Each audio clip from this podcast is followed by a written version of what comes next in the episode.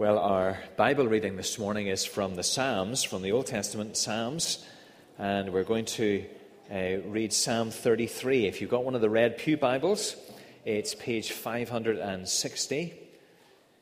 And as we read, we remember this is God's Word. Sing joyfully to the Lord, you righteous. It is fitting for the upright to praise him. Praise the Lord with the harp. Make music to him on the ten-stringed lyre. Sing to him a new song. Play skillfully and shout for joy. For the word of the Lord is right and true. He is faithful in all he does. The Lord loves righteousness and justice. The earth is full of his unfailing love. By the word of the Lord were the heavens made, their starry host by the breath of his mouth. He gathers the waters of the sea into jars. He puts the deep into storehouses. Let all the earth fear the Lord. Let all the people of the world revere him. For he spoke, and it came to be. He commanded, and it stood firm. The Lord foils the plans of the nations. He thwarts the purposes of the peoples. But the plans of the Lord stand firm forever, the purposes of his heart through all generations. Blessed is the nation whose God is the Lord, the people he chose for his inheritance. From heaven the Lord looks down and sees all mankind. From his dwelling place he watches all who live on earth. He who forms the hearts of all, who considers everything they do. No king is saved by the size of his army. No warrior escapes by his great strength. A horse is a vain hope for deliverance. Despite all its great strength, it cannot save. But the eyes of the Lord are on those who fear him, on those whose hope is in his unfailing love, to deliver them from death and keep them alive in famine. We wait and hope for the Lord. He is our help and our shield. In him our hearts rejoice, for we trust in his holy name. May your unfailing love rest upon us, O Lord, even as we have put our hope in you. Amen. Well, can I invite you to open your Bibles with me to Psalm thirty-three this morning as we consider this next part in our series. We've been thinking about discovering God, uh, and we're looking at some of his attributes as we work our way through our summer series. Uh, God is uh, not like us, yet he loves us. That's our Our sort of tagline as we make our way through. Uh, and I'm sure uh, we're only into our third week, but I'm sure our minds have been stretched. Uh, certainly, I think I speak for myself, and I'm sure for Nigel too. As we have studied for this, it has stretched our minds. Uh, and in preparing for this week, I came across a quote from Martin Luther, and he was writing to Erasmus, and he said this. He said, "Your thoughts of God are too human. Your thoughts of God are too human." And I think that's what we're all guilty of. And the hope is that as we make our way through discovering God, this series, that our, our thoughts of God will be lifted, our eyes will be lifted, our hearts will be lifted up in praise as we consider how great and how big our God really is, and then give him all the glory. So this morning we're thinking about God being all-powerful. And so whenever we talk about that, whenever we talk about God being all-powerful, it seems very straightforward to us, doesn't it? He is big, we are not. He's strong, we are not. He's in control, we are not. But when we refer to God being all-powerful, It's it's so much greater than this. There's so much more depth that I hope we'll be able to see today. And sometimes this attribute of God, him being all-powerful, can be described as this. It can be described as God's omnipotence. It'll come up on the screen for us. That's a, a big word, perhaps a word that we're not familiar with this morning. That's okay. For God to be omnipotent, or his omnipotence. Where does it come from? It comes from the Latin. You see it broken down there for us. Omni, meaning all. Potens, meaning powerful. So God is all-powerful. He is omnipotent, or his omnipotence. What does that really mean? What does it mean for God to be all-powerful? Well, this quote from R C Sproul will help us as we start to lean into this this morning. Omnipotence is that God has absolute power over his creation. He rules his creation. The creation does not rule him. God has the entire universe under his control. Now, right from the beginning, this is super good news for us this morning. Because if we as human beings are wandering through this world and no one's in control, then surely bedlam should ensue. Why should we obey the law of the land? Why should we do what we're told? Why should we uh, not all go out and take what we want? What is the meaning to life? What's the point of it all? Well, the answers to these questions would end up in a radically different place if God is not all-powerful. But the fact that we sit here this morning as Christians, as those who, who trust in the Lord, then for him to be in control is great news for us. Whatever it is that we face, whatever difficulty or trial comes into our life, to know that the Lord has us in his hand and that he will do exactly what he has said he will do, that he will take us to be with himself, and then he will recreate this whole world and we will be with him forever. To know that sustains us through many difficult and dark trials that we meet along the road. So right from the outset, this attribute of God is radically important for us. It shapes our whole world. It shapes the structure of our society. It, it even structures our, our laws and our rules. Now, you might say to me, John, this word omnipotent or omnipotence does not appear in the Scriptures. Where are we getting that from? You would be right, it doesn't appear in the Scriptures, but the word almighty does. And so in Revelation one and verse eight, the Lord speaks and he says, I am the Alpha and the Omega, the one who is and who was and who is to come, the Almighty. And the Lord refers to himself at various times throughout the Scriptures as being the one who is almighty, all-powerful. He is invincible. But we perish. He is supreme, and we're subject. He is unconquerable, unshakable, mighty, and commanding. Everything that we are not. Now, as we start to think about power, Jane Wilkin, in her book uh, about the attributes of God, helpfully points out that we search for this. We, we long for this power. We long for God's all-powerfulness. Now, how do we do that? We do it in lots of different ways. Some of them are, are listed for us, uh, and we'll think about here. One way that we try to get power is through our physical strength. We live in a world that lavishes glory on the physically strong. The Olympians, the bodybuilders, the athletes, those who, who we pay millions and millions of pounds worth, or pay sports stars millions and millions of pounds. We put power and strength to those who are physically strong. There's power with those who are beautiful. The beautiful in society exercise a certain amount of power, don't they? They can charm or flirt their way into positions, or charm or flirt their way out of speeding tickets whenever the police pull them in. They are able to get an audience with people that perhaps no other folks would not be able to. Beauty carries a certain amount of power. Wealth carries power. The wealthy are admired. Their money opens doors and opportunities for them. People want to get to know them and be known by them. Education. It's another form of power. The smarter you are, the more power you will have.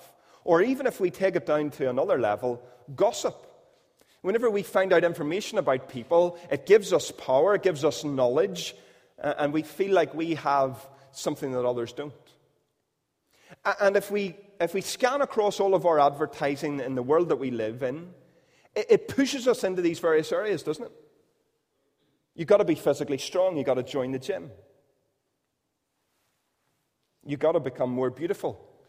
You need to get, uh, a, I don't know, some string that pulls your face back and plastic that goes into your face and all the various things. You've got to become more beautiful. And that's for the men just as much as the women.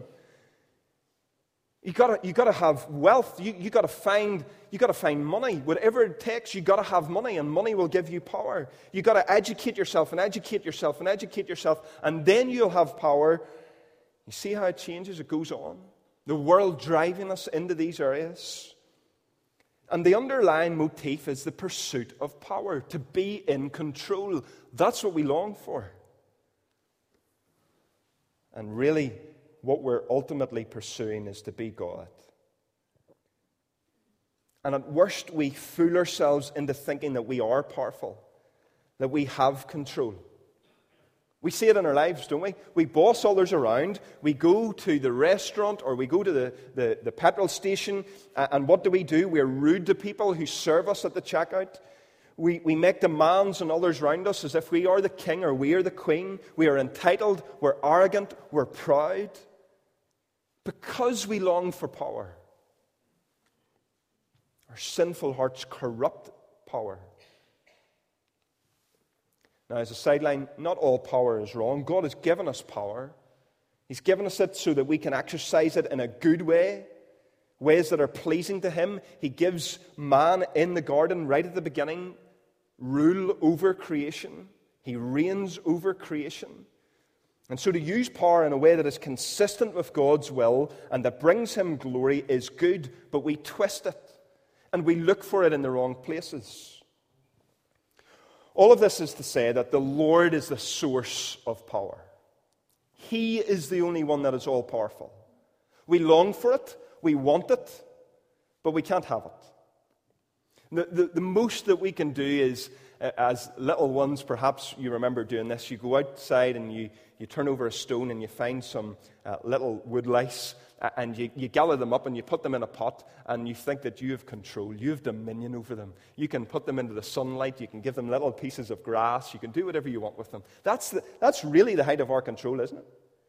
We, we can buy groceries and we control whether we put them into the fridge or out of the fridge. We, we switch on a car and we can drive it. There's a certain amount of control. But who's the one that's all-powerful? It's the Lord. Now, I'm going to make that claim, Christianity's going to make that claim, that the Lord is all-powerful, but where is the evidence, you might say to me? Where's the evidence? Well, let's go into Psalm thirty-three and find it. This is our first point. God's power is on display in creation. God's power is on display in creation. Have you ever tried to create something from your own voice? Sitting in your bed, first thing in the morning. And you can say, toast, all you want, but toast will not appear before you, right? You can say coffee as loud and as assertive and as many times as you want, but it will not appear. We cannot create. You can ask for money. You can try and say one hundred pounds, one hundred pounds, one hundred pounds. It's not going to come before you.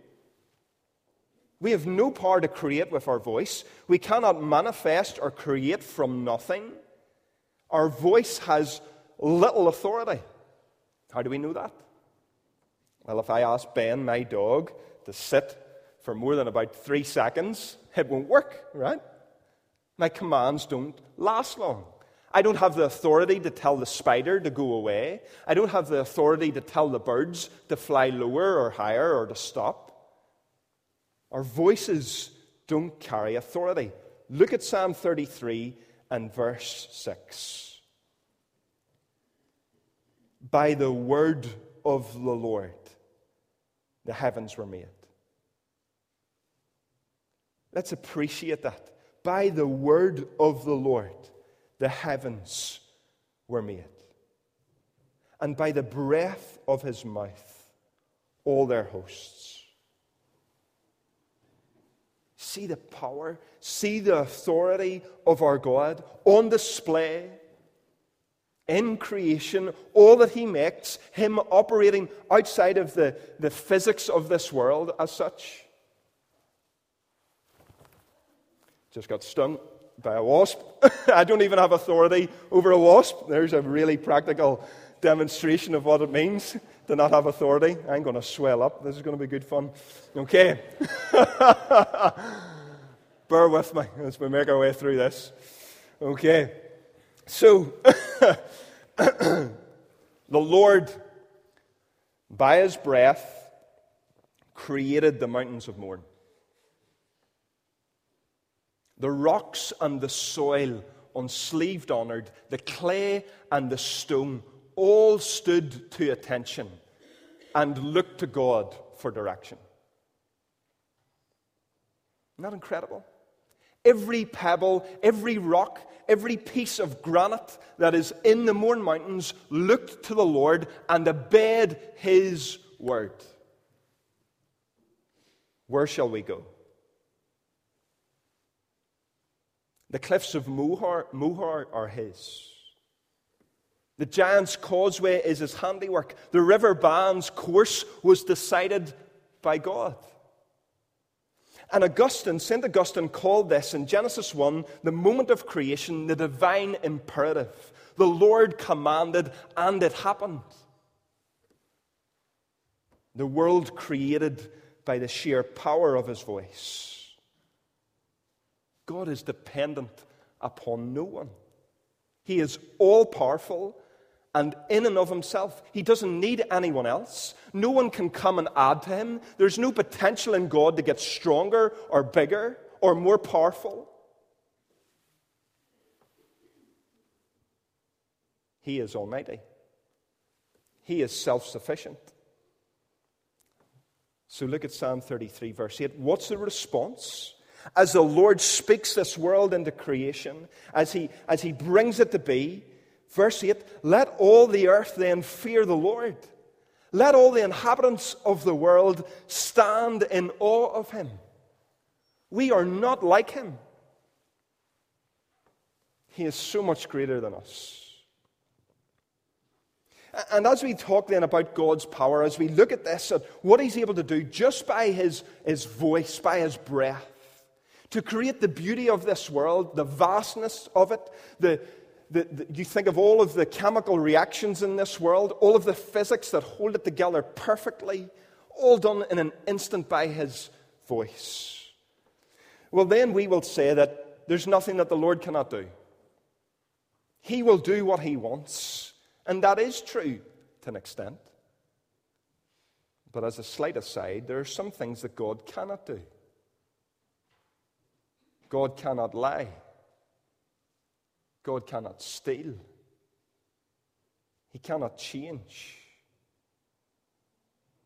And so God, yes, can do many things, but there's some things that he can't do. He can't go against his own character. If you'd like to hear more about that, there is a book called twelve things God Can't Do, and it's super for us to think about.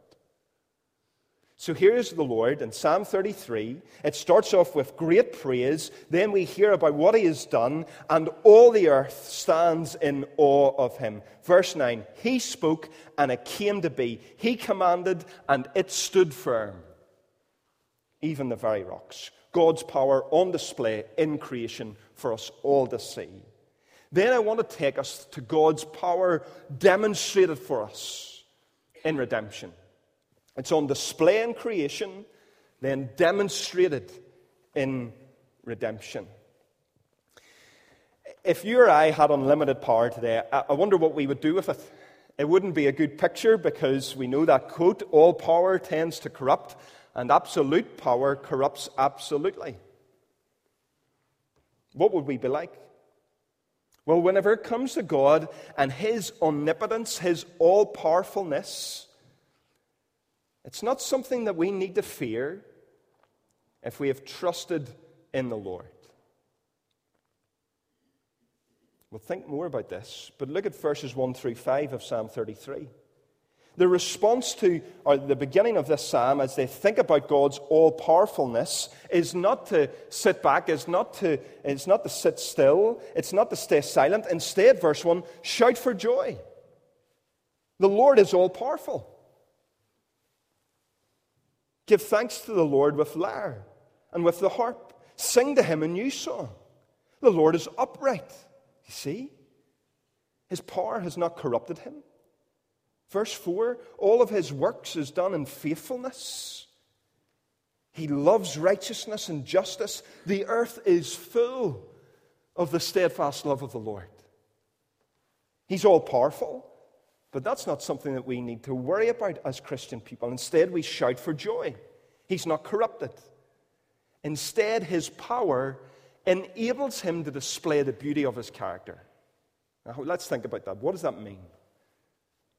If you imagine God's power to be like the, the engine in the steam train, right at the front. And his power is, is hurtling along. And what does it bring behind? It brings the other attributes, love and mercy and grace and forgiveness. Now, it's, it's, it's God's power that carries it along. It's his power that enables us to see it. It shows us the beautiful array and reveals to us the beauty of God's character, of who he is. And we see this in redemption, in the history of redemption. Let's think about it. In the garden, God could have responded to Adam and Eve by doing what? By vaporizing them. And yet what does he do in his power? He had the power to crush them, but in his power he shows them grace and mercy. His love is on display. And think of all the twists and all of the turns through the Old Testament, through faithfulness and unfaithfulness. God has what? He has the opportunity to crush his people. He is all-powerful. He could do it in an instant. And yet what does he choose to do? Through his power, he's choosing to give them grace and love. Jacob, what does he do for him? He provides him with sons. And then he provides for them through one of the sons, Joseph. With barren women throughout the Old Testament, what does he do? He brings forth a child. Whenever it comes to e- Egypt and with Pharaoh, what does he do? The Lord works by ten signs and wonders to let his people go, to lead them through a sea into sanctuary. See his power at work being demonstrated for us in redemption. Through the wilderness, he provides a, a pillar of cloud by day. We were thinking about this a few weeks ago. The, the, the power to do that, the ability to do that, to sustain a cloud that carries people through the day, and then a, a pillar of fire through the night with no fuel. He, he provides enough manna every day for breakfast and for lunch and for dinner. There's water supplied to his people from a rock. But as we start to chart this, we think, well, John, that's okay for the Old Testament. God's demonstrating his power in redemption in the Old Testament, and we start to doubt. We start to doubt if God is all-powerful. As we look at our television screens, we think to ourselves, John, there's no way. We see what's happening around our world, and we think, God has lost the reins. Come, come back with me to Numbers. I think this will be really helpful for us. Come back with me into Numbers chapter eleven. To doubt God, to doubt his work, his ability, it's, it's nothing new. In Numbers chapter eleven, I want us to go to verse eighteen.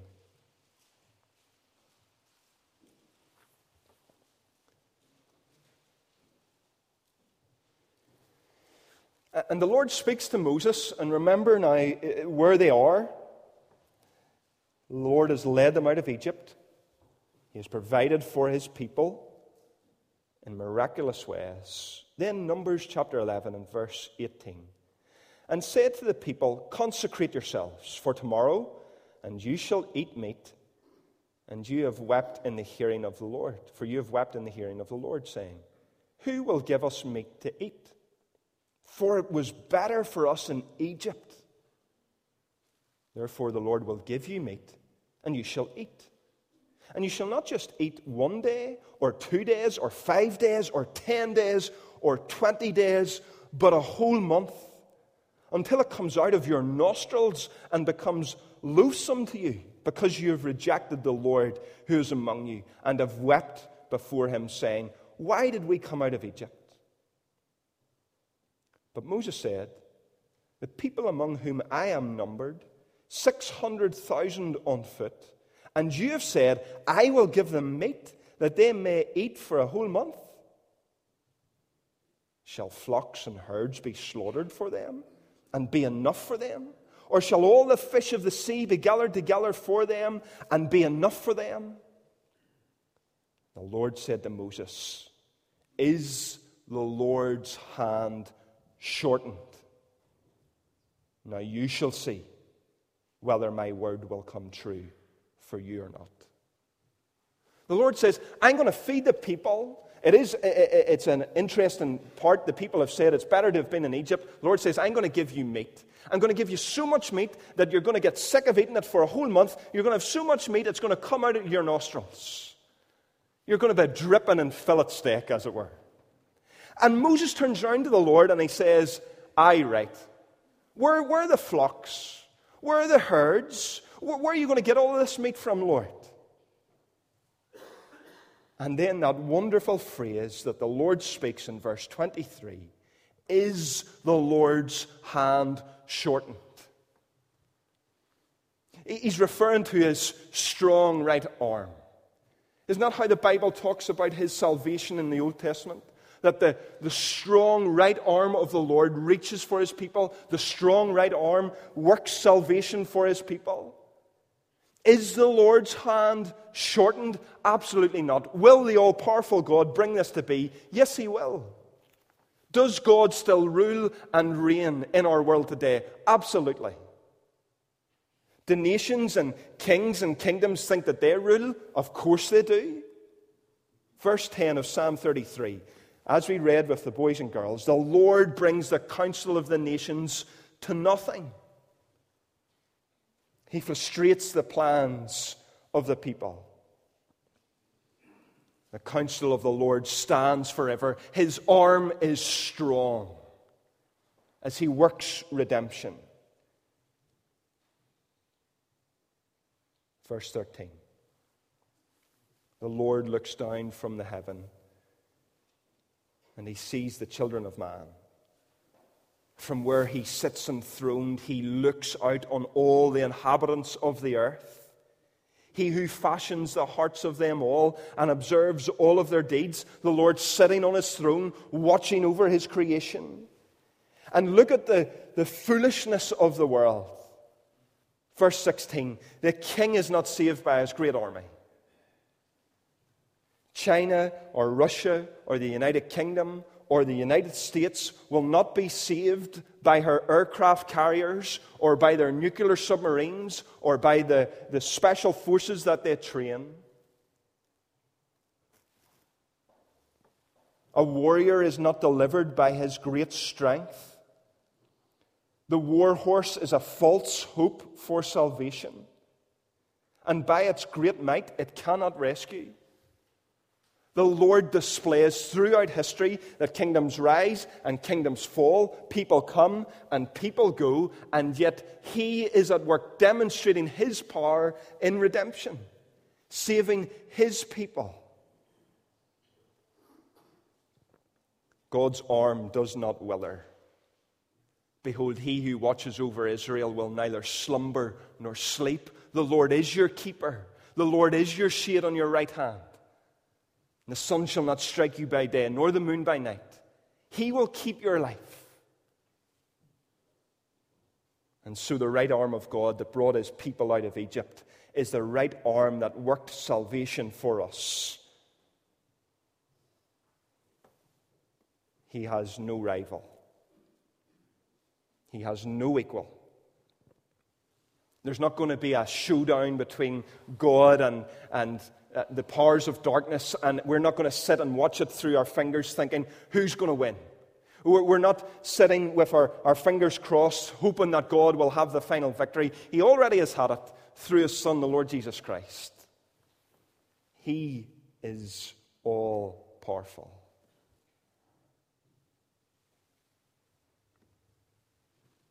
And then we see, verse eighteen, behold, the eye of the Lord is on those who fear him. God's power in display, on display in creation, demonstrated in redemption, and then applied, our final point, applied through his Son, the Lord Jesus. His power applied through his Son, the Lord Jesus. Here's the temptation. As we look at a great and mighty and marvelous God this morning, we can think to ourselves, well, where do we really fit into this? We're so insignificant, we're, we're little pieces. in this great world?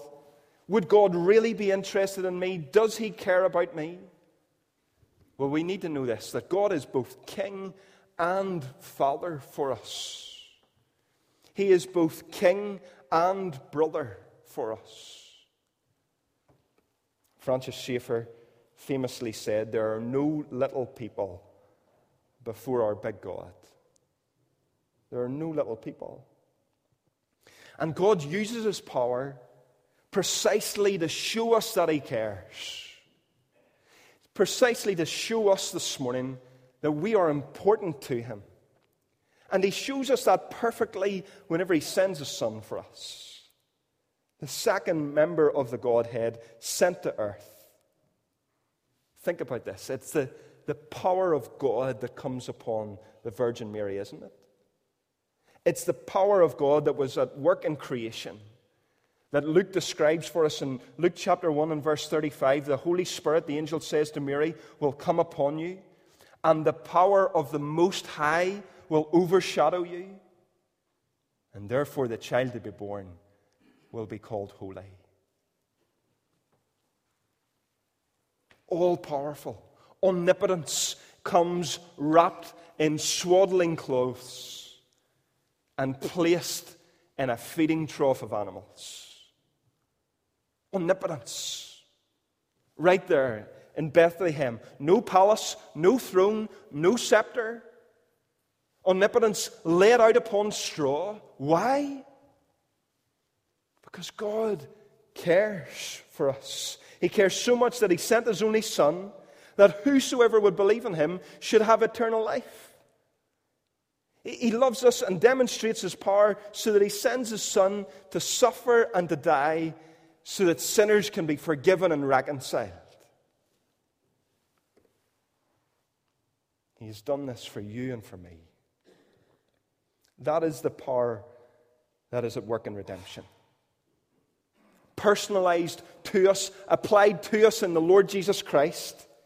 In love, as we've been thinking about in Ephesians, in love he predestined us for adoption according to the purpose of his will, to the praise of his glorious grace. And so, one commentator says, it could not be clearer who the master architect behind our salvation is. The same power that created the whole world on display then in Jesus Christ, the Son of God. What did Jesus do whenever he arrived on earth? He, he came to a great storm. Who would have the authority like this? That as this great storm burls in around him and his disciples, so much so that experienced fishermen think they're about to die. And what does Jesus say? It's as if he commands a dog and he says, "Down, boy." Instantly. Instantly the waves fade and the wind obeys him. All he has to do is shush it. Shh. And the wind stops. Who has power like that? Only the Son of God. He has power to summons the water to uphold him as he walks across it. He, he has the power to heal the blind and to give them sight. He has power to, to bring the lame back to strength. He has power to heal the bleeding. He has power to cast out the demons. He has power to bring the dead back to life as he calls Lazarus out of the tomb. He has power to bring people from dust back to life. Power to bind up broken hearts. Power to heal deep wounds. Power to wash away every stain of sin. Power to set the captive free. Power to save all who call upon his name. Power to wipe away every tear from our eyes. Power to create the world anew. Verse eight. Let all the earth fear the Lord. Let the inhabitants of the world stand in awe of him.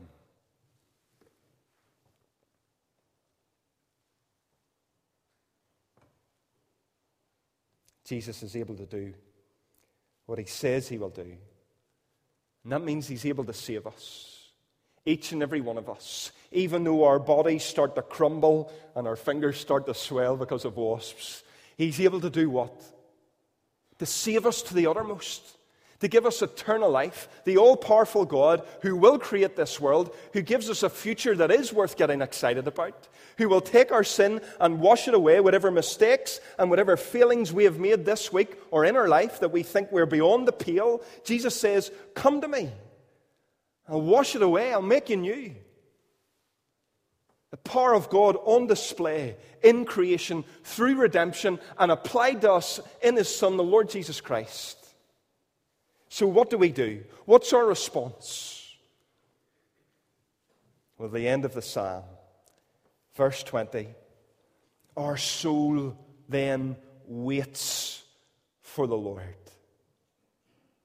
He is our only help and our shield.